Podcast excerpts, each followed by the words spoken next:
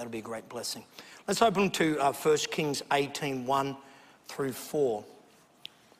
Years ago, I was pastoring a church, and there was a young man in the church that I believed that he had a call of God on his life, and he even declared that to me.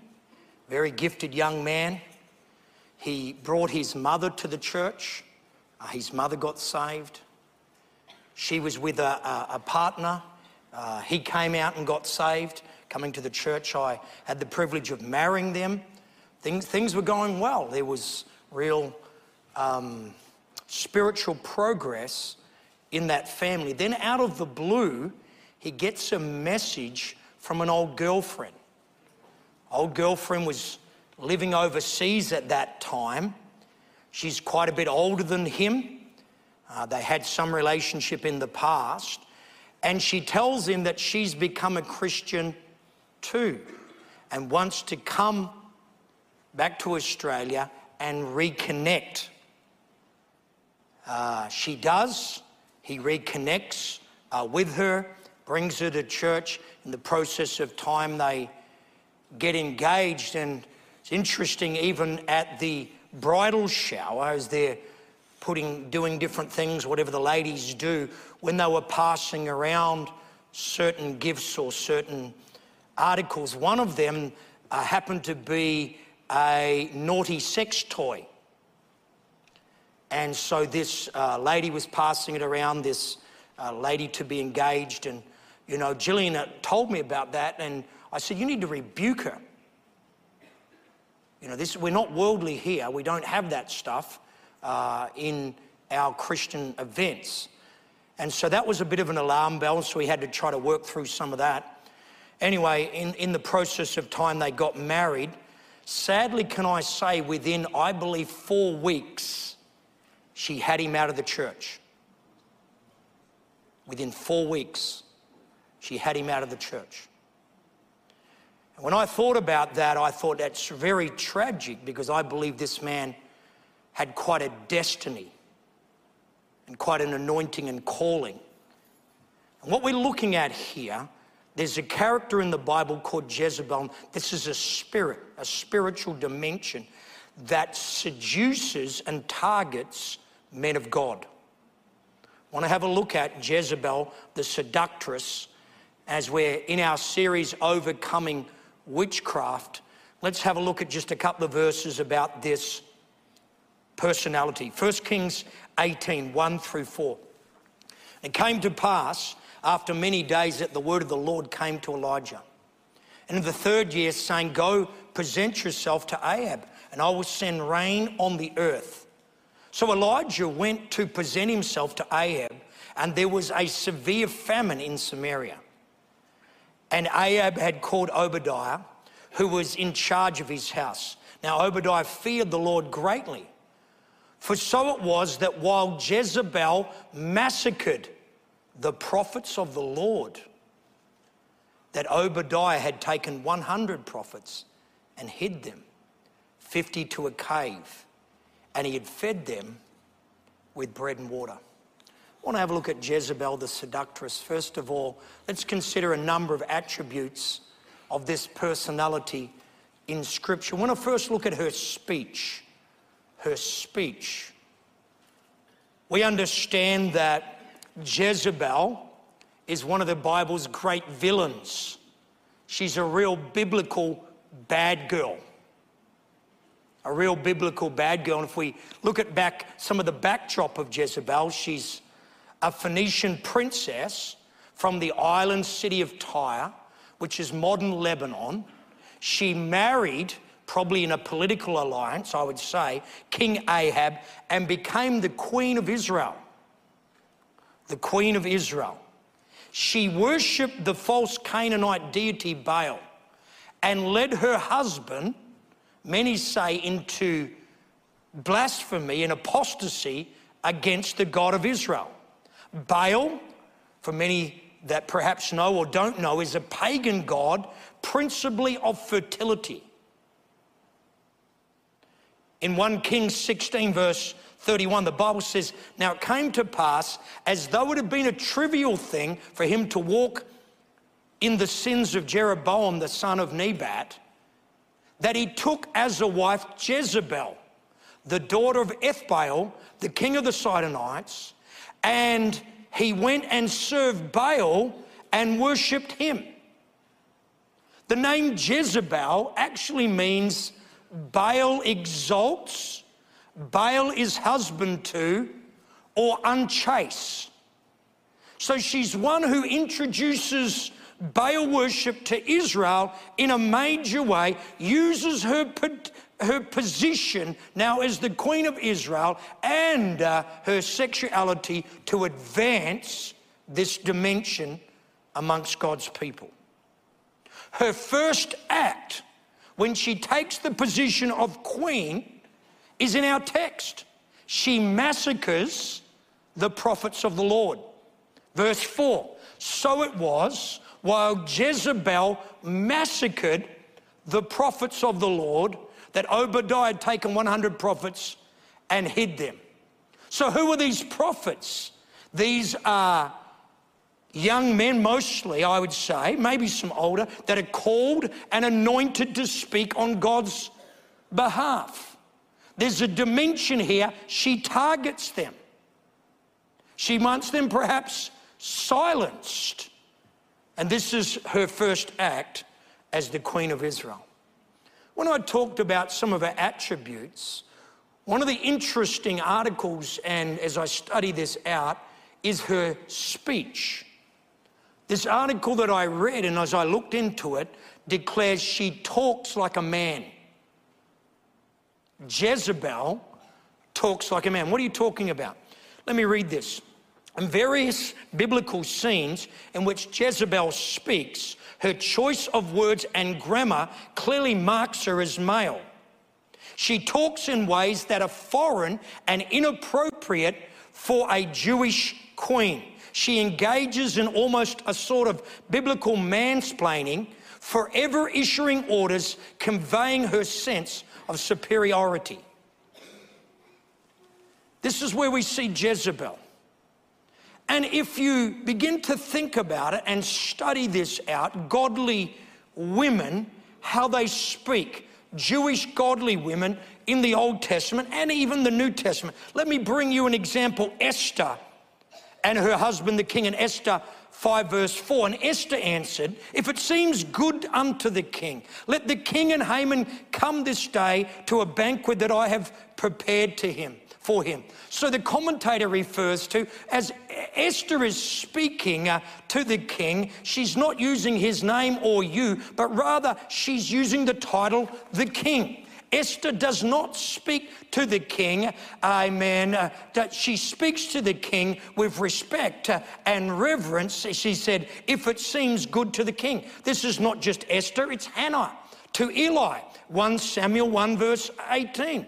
And she said, Let your maidservant find favor in your sight. So the woman went away uh, and ate, and her face was no longer sad. Remember, this is Eli, the uh, prophet, who's just saying, uh, You know, put the drink away, uh, Hannah. And he's, he's misreading the situation, but still she speaks with respect. We think of Mary uh, as the angel of the Lord approaches her and lets her know about this miraculous child being born, uh, Luke 1, verse 38, then Mary said, Behold the maidservant of the Lord, let it be to me according to your word. And the angel departed from her. This was the speech of godly women. Old Testament, New Testament, but Jezebel never used this differential style. Not once as you study what she speaks. Regardless of who she addresses, she's different than the Israelite women or the godly women. She sees herself as an equal or superior to everyone she addresses, even the king of Israel. In 1 Kings 21, verse 5, but Jezebel, his wife, came to him and said to him, Why is your spirit so sullen that you eat no food? And he said to her, Because I spoke to Naboth the Jezreelite and said to him, Give me your vineyard for money, or else, if it pleases you, I'll give you another vineyard for it. And he answered, I will not give you my vineyard.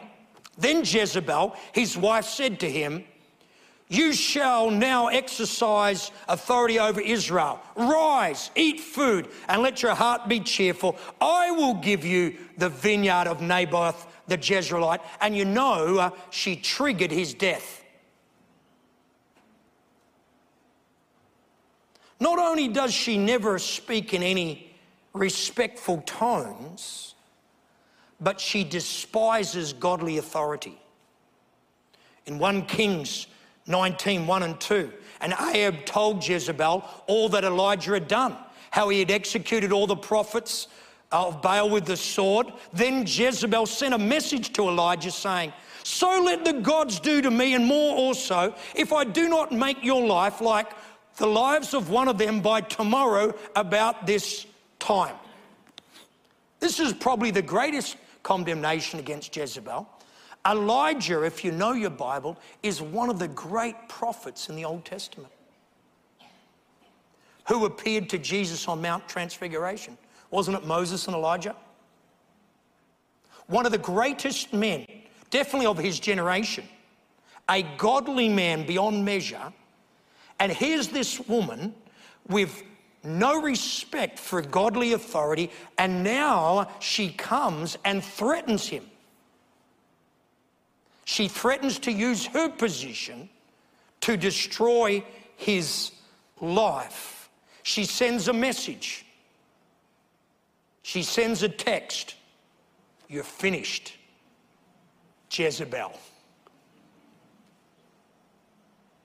I'll make your life like one of them tomorrow. Just want to let you know I'm coming for you. I'm coming for you. That was her statement. You know, over the years, as a pastor, I've had to deal with some just like that. I've stood sometimes at the back of the church, preached a message, and I've had some slash Jezebel type women fly at me with accusation and how dare you say this? And, you know, listen, I'll listen to people. But, you know, you don't do it at the back of the church when people are trying to file their way out. Can you say amen? You're making a scene. That's Jezebel right there. I'll talk to you. I'll listen. If I've done something wrong, we'll sort it out. But you know what? That's the spirit of Jezebel, isn't it? That's not just once, that's, that's a number of times. I've seen this before. Maybe you have. See, witchcraft, as I was saying, overcome witchcraft is all about control.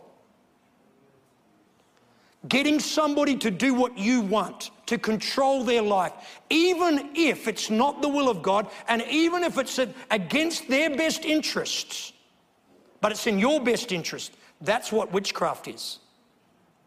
And this is what we see here. Jezebel, you can see it in her speech. You might have seen that this is prominent in our world today, isn't it? You get some of these activist people, ladies. Who was it? Was it Madonna? Says, I thought about blowing up the White House after a presidential election going back four years ago. That's, that's nuts. You're out of control. They should have arrested her. She done that publicly you know, because you just, you don't get what you want and you're so used to dominating everybody around you and exercising witchcraft. So when somebody pushes back, you don't like it. So her speech is number one marker. Let's have a look then at her attire. I want to declare, first of all, I'm not a clothesline preacher. I'm not preaching about what people are wearing all the time. Can you say amen?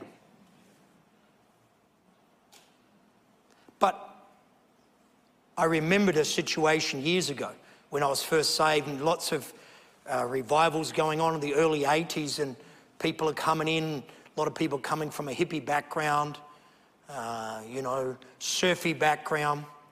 People would come to church and have their surfboard just out the front, just, you know, um, seaweed still in their hair, board shorts and, and uh, those kind of things. And you know, all the girls in their surfy attire. And so, you know, I understand that. For many that are newly saved, that's the only clothes they have.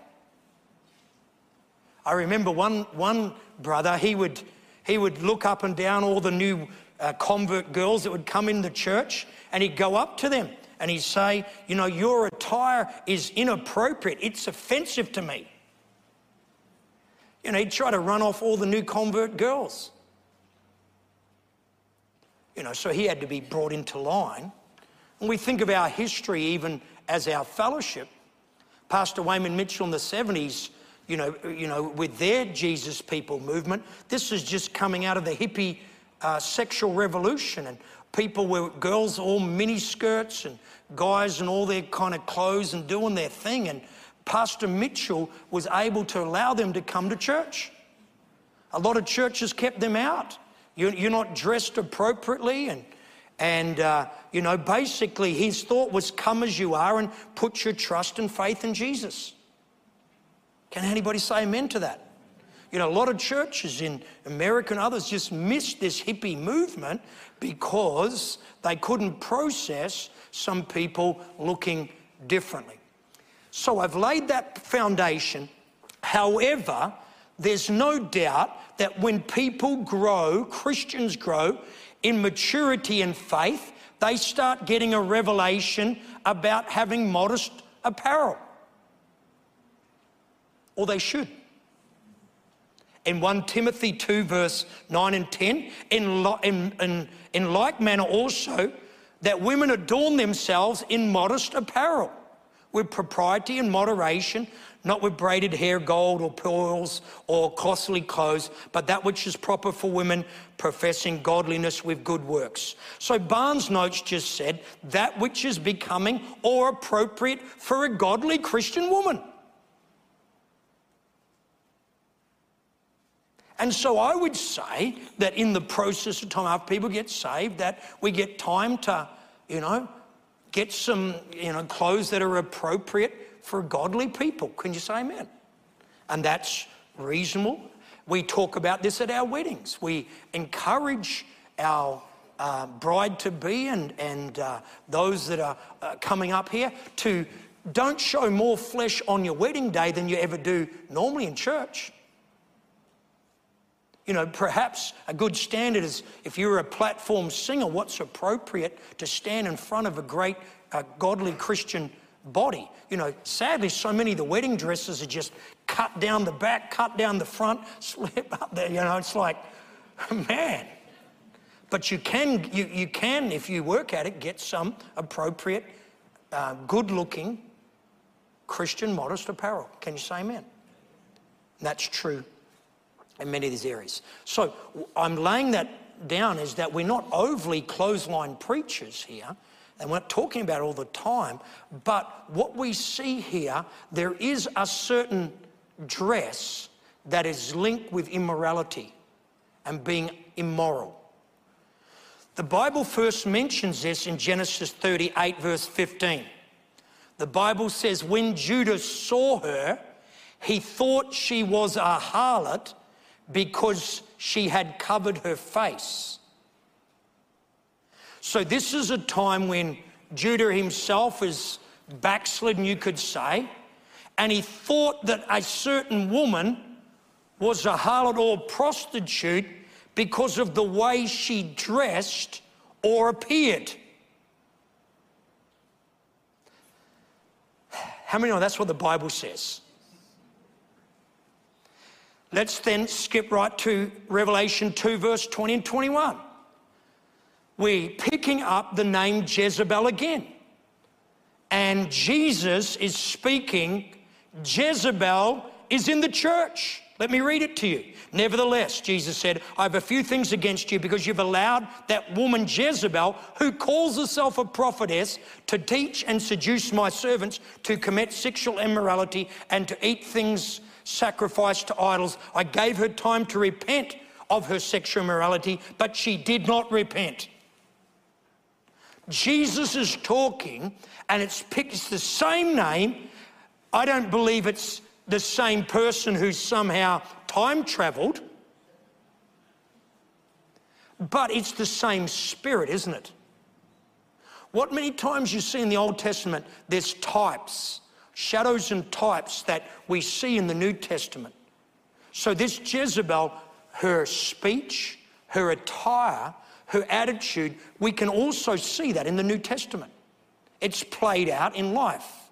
John Wesley said that Jezebel, amen, uh, seems to uh, entice people into immorality and fornication, just as Balaam did. We looked at Balaam last week that couldn't curse the people. He was a prophet for hire, but he said, This is what you can do to bring God's people down. You can get them involved in sexual sin. So it says that we see here, uh, John Wesley says, he says they first enticed, she enticed people in the church to idolatry and then afterwards to fornication. The idea is that Jezebel seduces men away from wholehearted worship of God through her sexual behavior in the church and leads them to other compromises. In 2 Kings 9, verse 30, and when Jehu had come to Jezreel, Jezebel heard of it. She put paint on her eyes and adorned her head and looked through the window. If you know this story, Jehu was God's instrument of judgment on the house of Ahab. God had called him, he was zealous to deal with Ahab, his ungodliness, Jezebel, the whole thing. And so, as he's just dealt with uh, Ahab, uh, and now he's coming to Jezreel, uh, and uh, Jezebel hears about it. So, what does she do? She puts on all the makeup. She puts on all the lure because she knows that that's how she can seduce. He's on a mission from God, but she can divert him. She's thinking. She's probably done that her whole life. She's done that the whole time she's been in Israel, so she knows what to do and she flatters her eyes, she paints herself, and she's looking out, and Je- Jehu's down there, and thankfully Jehu didn't fall for it. But she knows what to do. She tries to seduce him by her words and her appearance. I mean, can I say, uh, just in closing on this point of our attire, for church people, and maybe I'll just mention those that have been brought up in church. God bless you, and you have a great privilege and opportunity. But if you're now mature as a Christian, it's not right to wear dresses that are so short that it's when you sit down, you have to really work at it.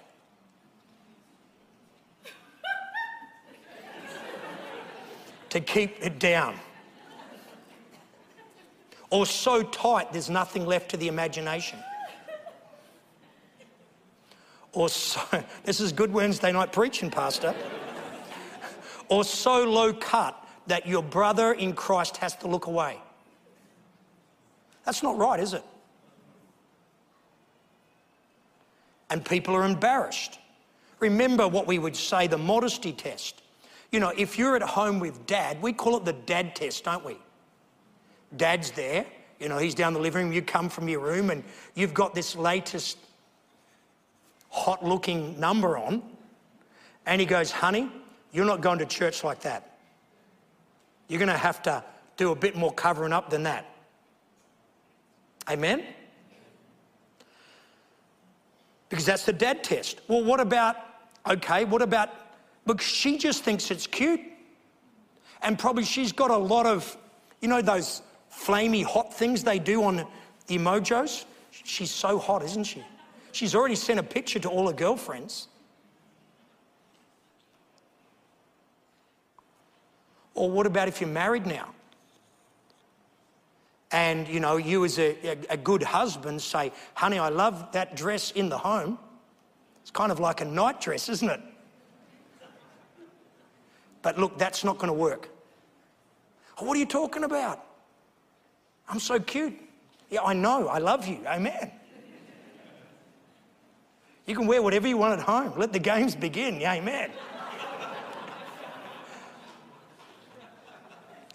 We call it the husband test.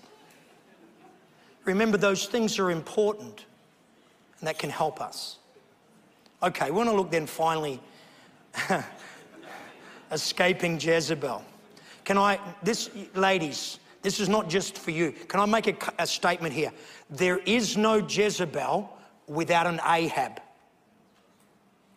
There is no Jezebel without an Ahab. I'm going to explain that in a minute.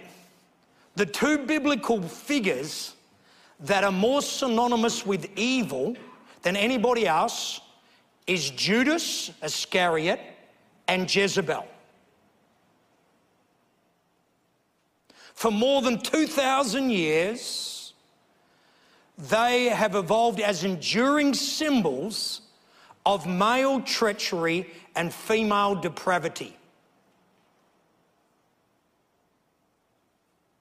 Another writer says, without question, one of the nastiest, evil, most disgusting, cunning, seducing spirits in Satan's armory would have to be what many call the Jezebel spirit. This evil spirit has been responsible not only for tearing down churches, pastors, different Christian ministries, but has also been responsible for breaking up many marriages and friendships. I want to say again there is no Jezebel without Ahab. What is Ahab? Ahab is a weak, compromising, half backslidden leader who never stood up for God, for the kingdom, for righteousness, and never gave any boundaries in his home. She's out of control in home and she's, and she's loosed on God's people, Israel. I read you the text, and Jezebel massacred. Look at the word it uses massacred the prophets of the Lord. And Ahab allowed that? She killed Naboth, a righteous man, to seize his vineyard. She threatens the greatest man of God in a generation and of the two Old Testament people on Mount Transfiguration, Moses and Elijah, that's who she threatens. And her husband never brings any check or balance to her. Never says, honey, take a chill pill. Calm down. That's not right. You've got a wrong heart and spirit here. I love you, but this is not right. See, there's no Jezebel without an Ahab. She's a strong woman. She's come in from outside the kingdom of Israel. She probably doesn't know how godly Christian women should live. And he doesn't help her. He doesn't guide her. He doesn't give her boundaries. He doesn't show her by exampleship. So I'm preaching out of Ahab.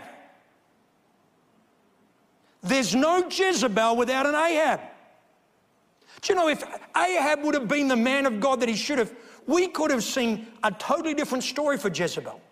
You know, there's nothing wrong with strong women. I married a strong woman. My wife's smart and intelligent. She's watching live stream, so I'm going to get her. She's with the uh, grandson. So, you know, all of those things, I realized I had to pull up my socks and put on my A game if I'm ever going to be a leader in my home. What about you? Nothing wrong with strong women. God bless them. Smart, intelligent. But you know, if, if there's no boundaries, there's no father boundaries, no husband boundaries, no Christian boundaries, something ugly begins to be released. This is what we see here. And Jesus said in Revelation 2, verse 20, Nevertheless, I have a few things against you. This is Jesus, it's in red. He's speaking in this revelation. He's speaking to a church. What, what's the, what does he have against him?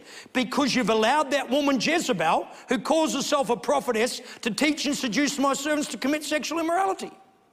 In the church, this woman's got profile and influence. And there's a certain looseness to her disposition, the way she dresses, the way she speaks, the way she comes across. And she's releasing something in the church. The reason why we uh, speak on these things and look on those things is because whether it's Balaam the prophet for hire, whether it's the other people that I've spoken about, they're coming and there's an arm wrestle in God's church, in the kingdom, for righteousness and holiness. See, Jezebel targets the anointing and godly men.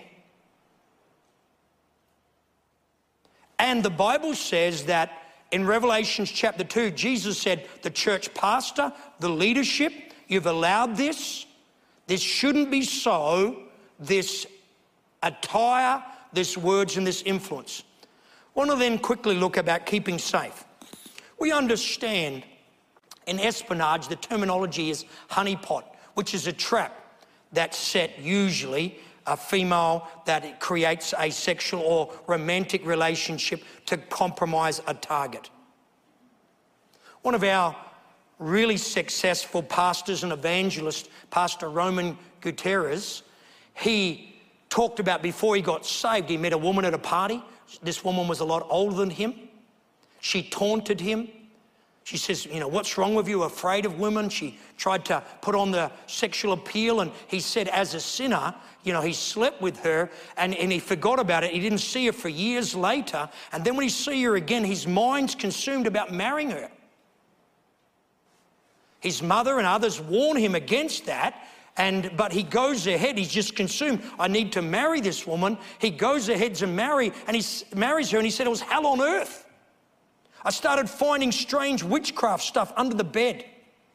Just weird stuff. He said he was divorced after four months.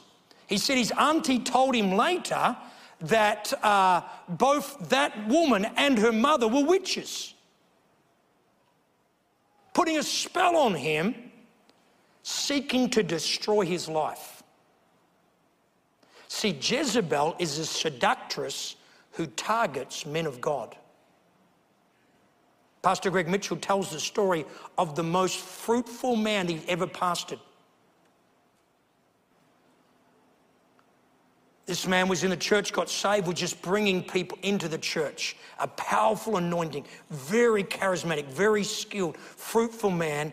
And uh, he said one day at work, there was a colleague at work, a lady got him in a back storeroom, pinned him there, and said, You know, let's get it on. And, you know, he'd resisted this woman, but she kept on pressing him. He s- submitted to that, got involved in that, and lost his anointing, lost his soul winning, lost, uh, obviously, even today, his salvation. You know, that's a tragedy. That's a tragedy. What we're dealing with there is a seductive spirit. She massacred the prophets of the Lord. Solomon warns us in closing. Proverbs 7, verse 1 My son, keep my words and treasure my commandments to you. Verse 5 That you may keep yourself from the immoral woman, from the seductress who flatters with her words. And in verse 10, there was a woman that met him with the attire of a harlot and a crafty heart. She was loud and rebellious and her feet would not stay at home. Verse 21 of that same chapter. With her enticing speech, she caused him to yield, and with her flattering lips, she seduced him. Verse 26 And she has cast down many wounded, and all who were slain by her were strong men. Her house is the way to hell, descending to the chambers of death. You know, the wisdom here of Solomon is a warning for all strong men. These prophets of the Lord, strong men. There's a seductive spirit that wants to target your future, your gifting, your anointing with God. We need to recognize that.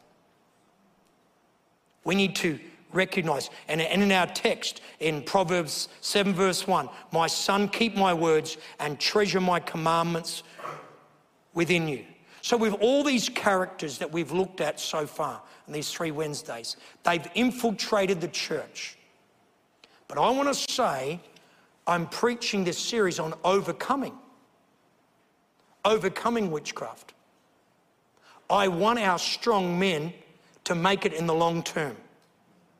I want them to overcome.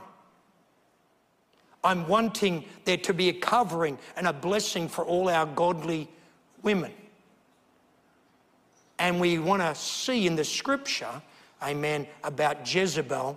She is the seductress, and we can overcome and have the victory. Let's bow our heads in a word of prayer.